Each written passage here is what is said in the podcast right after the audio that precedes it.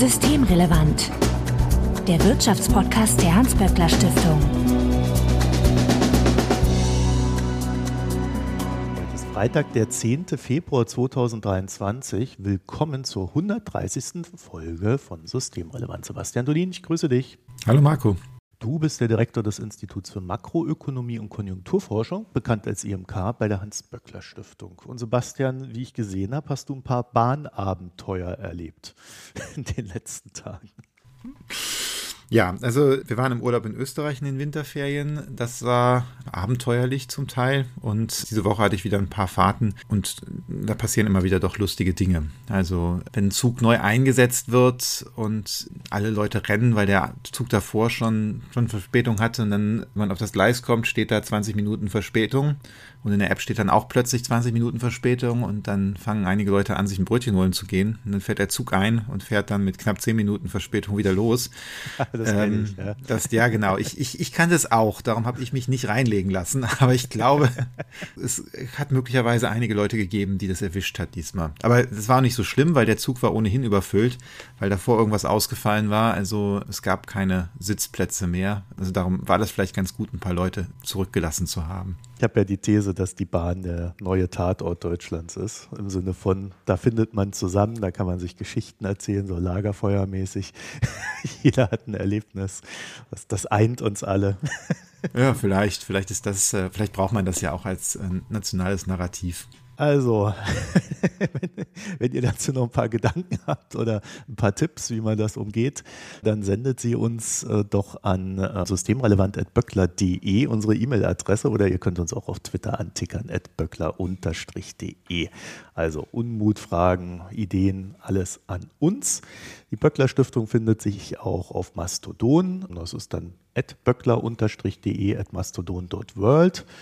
Und äh, ich glaube, Sebastian, du bist hauptsächlich auf Twitter als @estolin, wie Sebastian Dolin.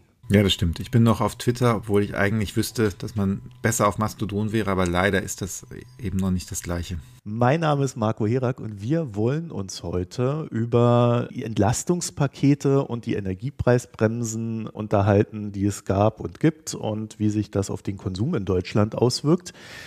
Sebastian, ihr habt dazu einen Policy Brief gemacht. Was ist denn da die Idee? Das Ganze nennt sich Energiepreisbefragung. Ja, tatsächlich haben wir jetzt den dritten Policy Brief mit der Energiepreisbefragung gemacht und wir haben eben im Vorgespräch festgestellt, dass wir noch gar nicht darüber geredet hatten, obwohl schon die ersten beiden Wellen eigentlich sehr spannende Ergebnisse hatten. Und die, die Idee war jetzt im vergangenen Jahr, als die Energiepreise so hoch gingen, dass wir mal gucken wollten, erstens, ob die Leute das wahrnehmen, wie die Leute es wahrnehmen, wie sie auch die Inflation so wahrnehmen, dann aber auch, wie sie sich belastet fühlen und inwieweit sie eigentlich Bescheid wissen über das, was die Regierung tut für die Entlastung.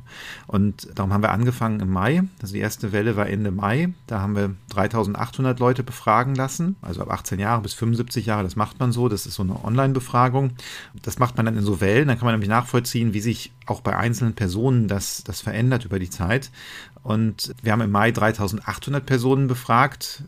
Dann bei der Wiederholungsbefragung fallen so ein paar weg. Im August nochmal 2200, also am Ende August. Und jetzt im Dezember vor Weihnachten nochmal 1600 Personen. Und das heißt, wir haben jetzt also für 1600 Personen wirklich über diese ganze Zeit, wie sie das wahrgenommen haben und, und können das nachverfolgen. Und da kamen schon im letzten Jahr sehr spannende Sachen raus und da kamen jetzt nochmal sehr spannende Dinge raus. Ja, äh, was denn mal ganz grob gefragt? Also ich, ich denke mal, äh, Belastung der Menschen, äh, wie sie die Energiepreise wahrnehmen, wäre so das, das Erste, was man da fragt, oder? Wir haben schon auch gefragt, wie sie jetzt die Inflationsrate einschätzen und das ist eigentlich relativ interessant, weil der Median also der mittlere, nicht der durchschnittliche, aber der mittlere, die Person, die in der Mitte schätzt, die lag ziemlich gut bei den Inflationsraten. Und das ist erstmal interessant, weil es eine Literatur gibt, die sagt, die Leute wissen das eigentlich gar nicht genau, wieso die Inflation ist. Und das deutet jetzt darauf hin, dass zumindest in dieser Phase, wo die Inflation so angestiegen ist, die Leute das schon ziemlich genau beobachten und auch ziemlich genau wissen, was da passiert. Also die sind informierter als man, oder zumindest die, die wir erwischt haben mit der Befragung, sind informierter als was man so vielleicht befürchten könnte. Was ja auch sehr spannend ist, also ich erinnere nochmal an die, an die Geschichte im vergangenen Jahr, die Erdgaspreise für die Bevölkerung selber, die sind ja erst im Laufe des Jahres richtig gestiegen. Im, im Großhandel war, kam das schon vorher an, aber dann, wo die Leute wirklich ihre Tariferhöhung bekommen haben, das war so erst im Jahresverlauf und äh, erst ab dem, eigentlich richtig doll erst ab dem Sommer. Im November, das waren die letzten Zahlen, die es gab, bevor diese Befragung stattgefunden hat, da hatten wir ja 112 Prozent Preisanstieg beim Erdgas im, im Vergleich zum, zum Vorjahr. Und äh, nur im Vergleich, im Juli waren es 75 Prozent. Das ist auch schon viel, aber 112 ist natürlich nochmal ein ganzes Stück mehr. Was aber auffällig war in unserer Befragung jetzt, ist, dass die Menschen sich weniger belastet gefühlt haben durch die Gaspreise. Also immer noch sehr viele und äh, das war auch äh, im August, war das wirklich äh, exorbitant hoch. Da waren zwei Drittel der Haushalte, die mit Gas geheizt haben, haben gesagt, sie fühlen sich sehr schwer oder eher schwer finanziell belastet durch die, durch die Gaspreise. Und das ist jetzt im Dezember ein Stück wieder zurückgegangen. Ja, genau, das sind so, so, so ein Teil dieser Ergebnisse. Das ist ja interessant, ne? weil eigentlich würde man ja sagen, jetzt schlagen die Preise in gewisser Weise zu. Man hat ja auch gesehen, dass die Gaspreise dann auch wieder hochgegangen sind jetzt zum Jahresende. Also wie kommt das denn? Liegt das daran, dass die Medien dann weniger berichten jetzt gerade? Wir interpretieren es anders. Das, das war im Dezember, wo die Gaspreise tatsächlich, wo die Medien das berichtet haben, wo die Gaspreise auch hochgegangen sind, aber wo natürlich auch die Gaspreisbremse verabschiedet war oder verabschiedet wurde und diskutiert wurde. Im Dezember haben dann ja auch einige Leute oder die, die, die Leute mit Gasheizung mussten dann auch die Abschlagszahlung nicht zahlen, weil der Bund das übernommen hat. Und wir interpretieren eben schon das so, dass die Preisbremsen hier gewirkt haben, dass die einmal schon psychologisch gewirkt haben. Das war ja auch medial ein ziemlich großer Rummel mit denen, mit der Kommission und den Preisbremsen. Und dass einige das auch schon da gespürt haben. Und dass da bei den Leuten ist ja nicht nur, dass sie jetzt die, die aktuelle Rechnung sehen, sondern auch die Leute, die jetzt noch keine Erhöhung gekriegt haben, die dann bei den Nachbarn hören, äh, der Gaspreis hat sich verdoppelt, die denken dann ja auch oft, oh, oh, das kommt bei mir auch noch an. Wenn sie jetzt wissen, dass es eine Gaspreisbremse gibt, die das abbremst, dann sind sie vielleicht ein bisschen entspannter. Du hast am Anfang gesagt, dass die Bürgerinnen da recht gut informiert sind. Wisst ihr warum? Ist das die Preissensibilität, weil man merkt, okay, da geht es nach oben, da ist man natürlich zwangsweise informiert? Oder ähm, gibt es andere Hintergründe? Ja, wir wissen es nicht ganz genau. Ich würde mal vermuten, dass, ich meine, die Inflationsrate ist ja der volkswirtschaftliche Indikator, der in Deutschland am meisten berichtet wird. Ich glaube, darüber haben wir aber schon mal irgendwann gesprochen. Es gibt ja immer eine Schnellschätzung äh, direkt am Ende des Monats und dann gibt es nochmal die Details zwei Wochen später. Und äh, üblicherweise werden beide Zahlen so berichtet, als wären es Neuigkeiten. Das haben wir bei keiner anderen Zahl, auch nicht beim, beim Bruttoinlandsprodukt oder sowas, sondern bei der Inflation haben wir das. Und äh, von daher glaube ich, dass da einfach viele das mitbekommen haben. Und wenn jetzt die, wenn man selber merkt, dass alles teurer wird, dann verfolgt man vielleicht diese Nachrichten auch ein bisschen genauer. Weil das ist interessant. Also bei den Inflationszahlen waren die Leute erstaunlich gut informiert oder zumindest erstaunlich gemessen an dem, was, was ich erwartet hätte. Und bei anderen Sachen, da kommen wir vielleicht gleich zu, bei den Entlastungspaketen waren die Leute relativ schlecht informiert und konnten das nicht gut einschätzen. Genau, da kommen wir jetzt nämlich zu. Die Entlastungspakete, die waren ja, ich würde mal sagen, gefühlt recht umfangreich, aber das waren so viele verschiedene Stellschrauben, an denen da gedreht wurde, dass es, glaube ich, selbst Beobachtern, die das tagtäglich verfolgt haben, ziemlich schwer gefallen ist, das einzuschätzen, ne? was jetzt überhaupt an Entlastung dann bei den Bürgerinnen und Bürgern landet. Also mhm. wie haben denn wiederum diese das dann wahrgenommen? Das ist eben der gute Punkt. Es gab ja zwei Entlastungspakete im vergangenen Jahr, die im Februar und März beschlossen worden sind. Und da war, da war so eine Vielzahl von Maßnahmen drin. Das fing an, dass man den Grundfreibetrag in der Einkommensteuer angehoben hat und gesagt hat, das lassen wir schon äh, ab der Jahresmitte, also hat man rückwirkend angepasst zum 01.01.2022 und hat gesagt, das wird dann schon mit der Gehaltsabrechnung im Sommer ausgezahlt. Ähm, Im Juli war das, glaube ich. Dann hat man die Werbungskostenpauschale erhöht für Arbeitnehmerinnen und Arbeitnehmer. Auch das wirkt dann an der Stelle.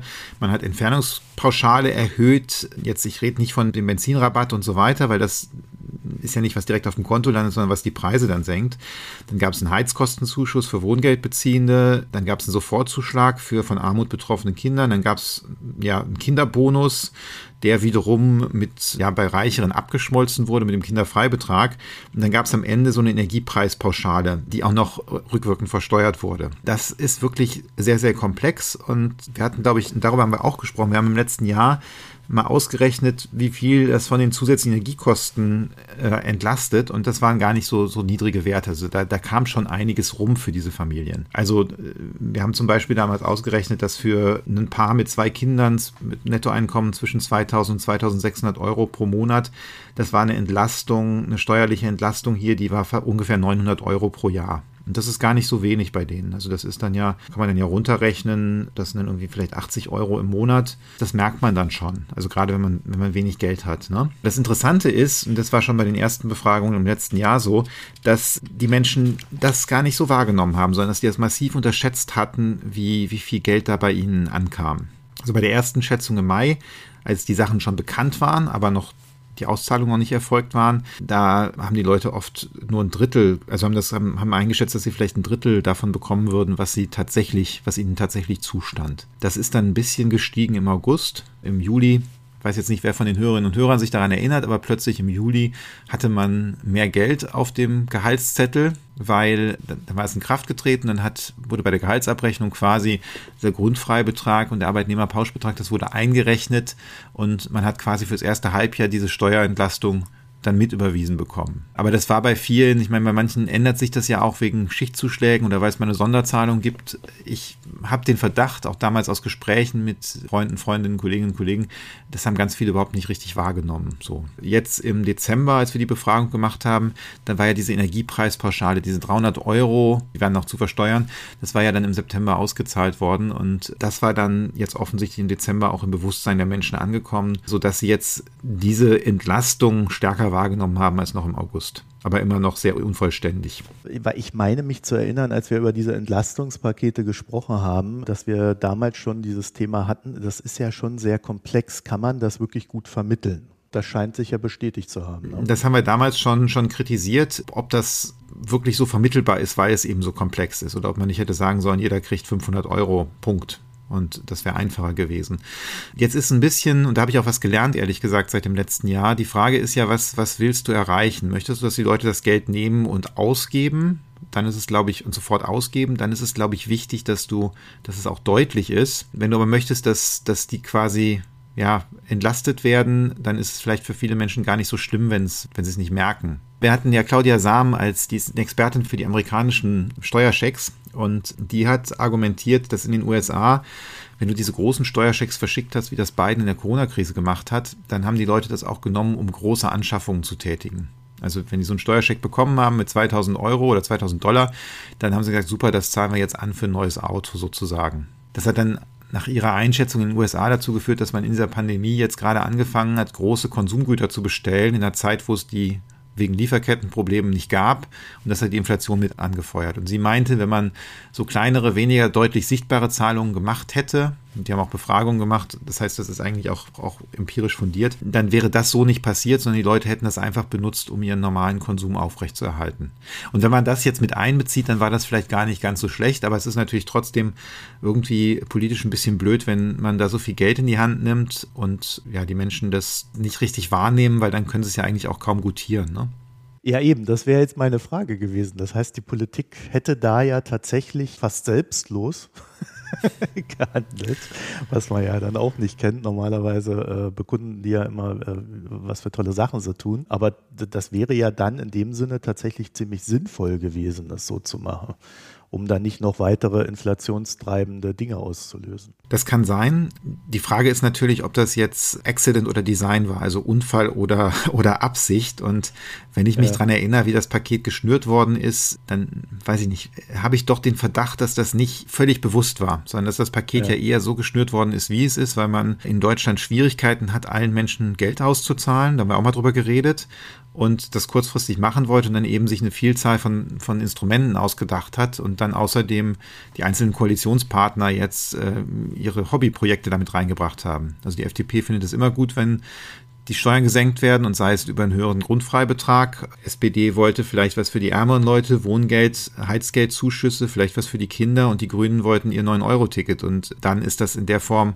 ebenso kleinteilig rausgekommen. Dass das jetzt vielleicht auch ganz gut war. Wie gesagt, ich, mir, mir war es vorher nicht so bewusst. Wir hatten Claudia letztes Jahr bei uns als Gastwissenschaftlerin am IMK und haben dann sehr viel darüber geredet und hatten, sie hat da auch, glaube ich, dann Gespräche geführt mit den verschiedenen Ministerien in Berlin. Aber das war im Grunde, nachdem diese Pakete schon auf dem Weg waren. Also, um es zusammenzufassen, ich glaube, es war vielleicht ganz gut so, wie es designt worden ist, aber es war nicht unbedingt mit einer klaren Intention dahinter. Habt ihr denn auch zum Thema Gerechtigkeit was gefragt? Also ob die Leute das äh, Empfinden haben, das ist auch alles ordentlich verteilt? Das haben wir ehrlich gesagt nicht gemacht. Da müsste man mal gucken. Ja, ich vermute, dass ähm, solche Fragen in der erwerbstätigen Befragung, die das WSI macht, bei uns, also das, das andere Institut drin sind. Da müsste man mal mit Bettina Kohlrausch drüber sprechen, was da, was da rauskommt. Ja, weil das wäre ja dann so die Folgefrage gewesen, ne? zu sagen, äh, wie fühlt ihr euch und dann ähm, ist es dann auch fair verteilt. Weil ihr habt hier so eine schöne Tabelle drin, wo auch die Entlastungen dargestellt werden. Ne? Das ist auf Seite 7. Mhm. Und da sieht man dann zum Beispiel, dass die Alleinlebende in der Grundsicherung dann doch wesentlich weniger bekommt als andere. Das stimmt, wobei, da muss man eine Sache beachten. Bei den Alleinlebenden in der Grundsicherung, die, bei denen sind ja die Heizkosten übernommen in den äh, Kosten der Unterkunft. Und das heißt, deren Belastungen sind auch absolut gesehen einfach deutlich geringer. Also wenn du jetzt jemanden vergleichst, potenziell der knapp über der Grundsicherung liegt und jemand, der ein paar Euro drunter liegt und bei den beiden verdoppeln sich die Heizkosten und bei dem, der in der Grundsicherung ist, der gibt das einfach ans Amt weiter und die übernehmen das ähm, dann hast du natürlich da nicht dieses Entlastungspotenzial. Und dieses Übernehmen der höheren Heizkosten durch das Amt, weil das direkt gezahlt wird, das haben wir nicht als Entlastung ge gezählt. Also das müsste man noch mit da reinrechnen. Also ich will jetzt nicht die Lage der, der Menschen der Grundsicherung schön reden, aber man, man muss zur Fairness gehört es auch dazu, das dann mit einzugestehen. Gut, habt ihr denn auch geguckt, wie die Leute dann so in ihrem Energieverbrauch darauf reagiert haben? Also wir wissen natürlich jetzt nur genau, was sie sagen, was sie uns berichten. Um dem vorwegzugreifen, also als ich jetzt in Deutschland war, Ende des Jahres, äh, habe ich eigentlich von allen, mit denen ich gesprochen habe, gehört, ach nö, ich, ich heiz wie früher. Und die einzigen, die, die dann das wohl anders gemacht haben, zumindest mit denen ich gesprochen habe, das waren so die, die, die ältere Generation. Ich jetzt nicht sagen Kriegsgeneration, ne, aber so äh, wirklich so 60 plus und, und, und höher. Die waren da voll dabei beim Sparen. Das ist krass, weil ähm, ich hätte jetzt einen anderen Eindruck gehabt. Also ich habe sowohl, also ich habe in meinem persönlichen Umfeld habe ich schon den Eindruck, dass die meisten Leute die Heizung runtergedreht haben und auch wenn man mit den Kolleginnen und Kollegen in ihrem Car spricht, das scheinen alle gemacht zu haben. Wir haben es hier zu Hause auch gemacht. Jetzt kann man fragen, wie viel das, also ja, aber ich glaube, wir haben die Zieltemperatur schon zwei Grad runtergedreht. Das ist immer noch, ich finde es jetzt nicht so schlimm und das Haus ist sehr gut isoliert, aber das haben wir getan und andere auch. Also wir haben ja verschiedene Sachen hier gefragt und vielleicht von daher bildet es das ab, unsere beiden anekdotischen, empirischen Evidenzen, die wir hier haben. Wir haben etwa so 55 Prozent, die gesagt haben, sie hätten ihren Raumwärmeverbrauch etwas oder bedeutend reduziert. Ja, und keine Ahnung, jetzt, ich glaube, ich bin ein bisschen älter als du, Marco, ne? So marginal. Ein paar Jährchen. Ein paar Jährchen, genau. Vielleicht ist das dann meine Generation, die das noch getan hat. Das sind die Älteren, wie du gesagt hast, und deine nicht mehr. Und dann sind wir bei den 55 Prozent. Ich, ich weiß es nicht, aber das ist eigentlich, das, das ist schon relativ viel. Ne? Das also bei den anderen Energiearten haben es weniger angegeben. Also bei Benzin haben etwas über ein Drittel gesagt, dass sie es reduziert hätten. Bei Strom waren es knapp 40 Prozent und beim Warmwasser war es äh, etwas über 40 Prozent. Und bei Raumwärme waren es eben schon, ja, relativ viele aus meiner Sicht. Ja, wobei Raumwärme auch wirklich so ein, der größte Hebel ist, ne? Äh, so gefühlt im ja. eigenen Leben. Also Auto, man muss halt von A nach B, da kann man ein paar Fahrten vielleicht sparen, aber so richtig auch nicht. Ne? Dann Strom, ja, PC muss halt laufen, will man dann auf Fernsehen verzichten. Ja, schwierig. Ja, man kann, man kann ja schon Lichter ausschalten, ne? was, ja. Ähm, was ja viele Leute, also es gibt ja doch manchmal Wohnungen, die sehr stark beleuchtet sind. Und bei meinen Teenager-Töchtern muss ich auch immer darauf drängen, dass man vielleicht nicht das Licht anlässt, wenn man das aus den Raum verlässt. Ne? Ja, gut, das ist ja, das war ja in meiner Jugend auch so. Das hat mein Vater auch versucht, mir beizubringen.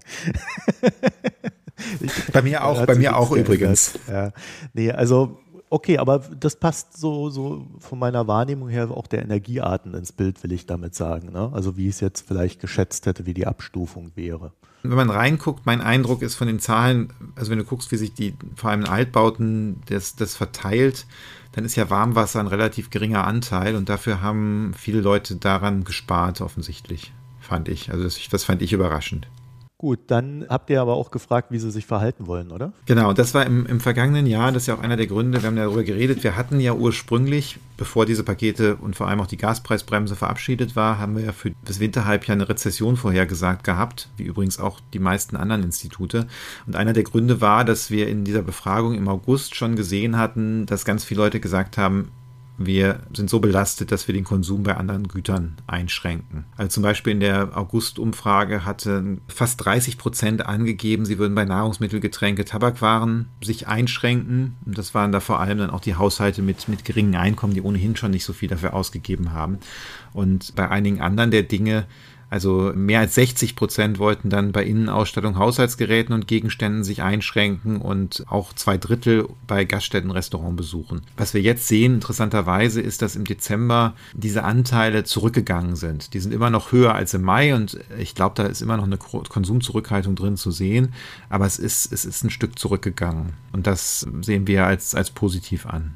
Und was machen wir da jetzt draus?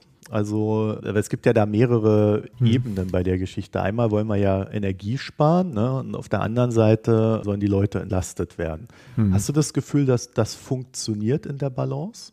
Ich glaube eigentlich schon. Also wenn man sich das anguckt, dass jetzt auch, auch gerade, wenn man es vergleicht über die Wellen hinweg, dass da immer noch sehr hohe auch, auch Pläne berichtet werden, Energie zu sparen und gleichzeitig so ein bisschen das Belastungsgefühl ist immer noch hoch, aber das ist, ist, das ist auch ein bisschen äh, gedämpfter ist, das deutet darauf hin, dass da was Positives passiert ist. Jetzt natürlich noch ein paar Tarifrunden, die anstehen, wo dann auch wichtig ist, dass auch von der Lohnseite her eine gewisse Kaufkraftsicherung stattfindet. Aber so, ich glaube, im Großen und Ganzen sieht das so aus, als, als wäre das auf dem guten Weg oder es wäre das auch ganz gut designt. Also auch diese, vielleicht auch die Sache, dass das die Preisbremsen so deutlich diskutiert worden sind und dass die Preisbremsen auch, wenn sie am Ende komplizierter sind, als sie hätten sein können, dass man aber schon auch den Eindruck hat, man, man wird da entlastet. Und gerade diese Centbeträge bei Gas und Strom, das macht es halt einfacher, das zu erkennen, als wenn ich sage, ich erhöhe jetzt den Freibetrag in der Einkommensteuer von 9.984 auf 10.347 Euro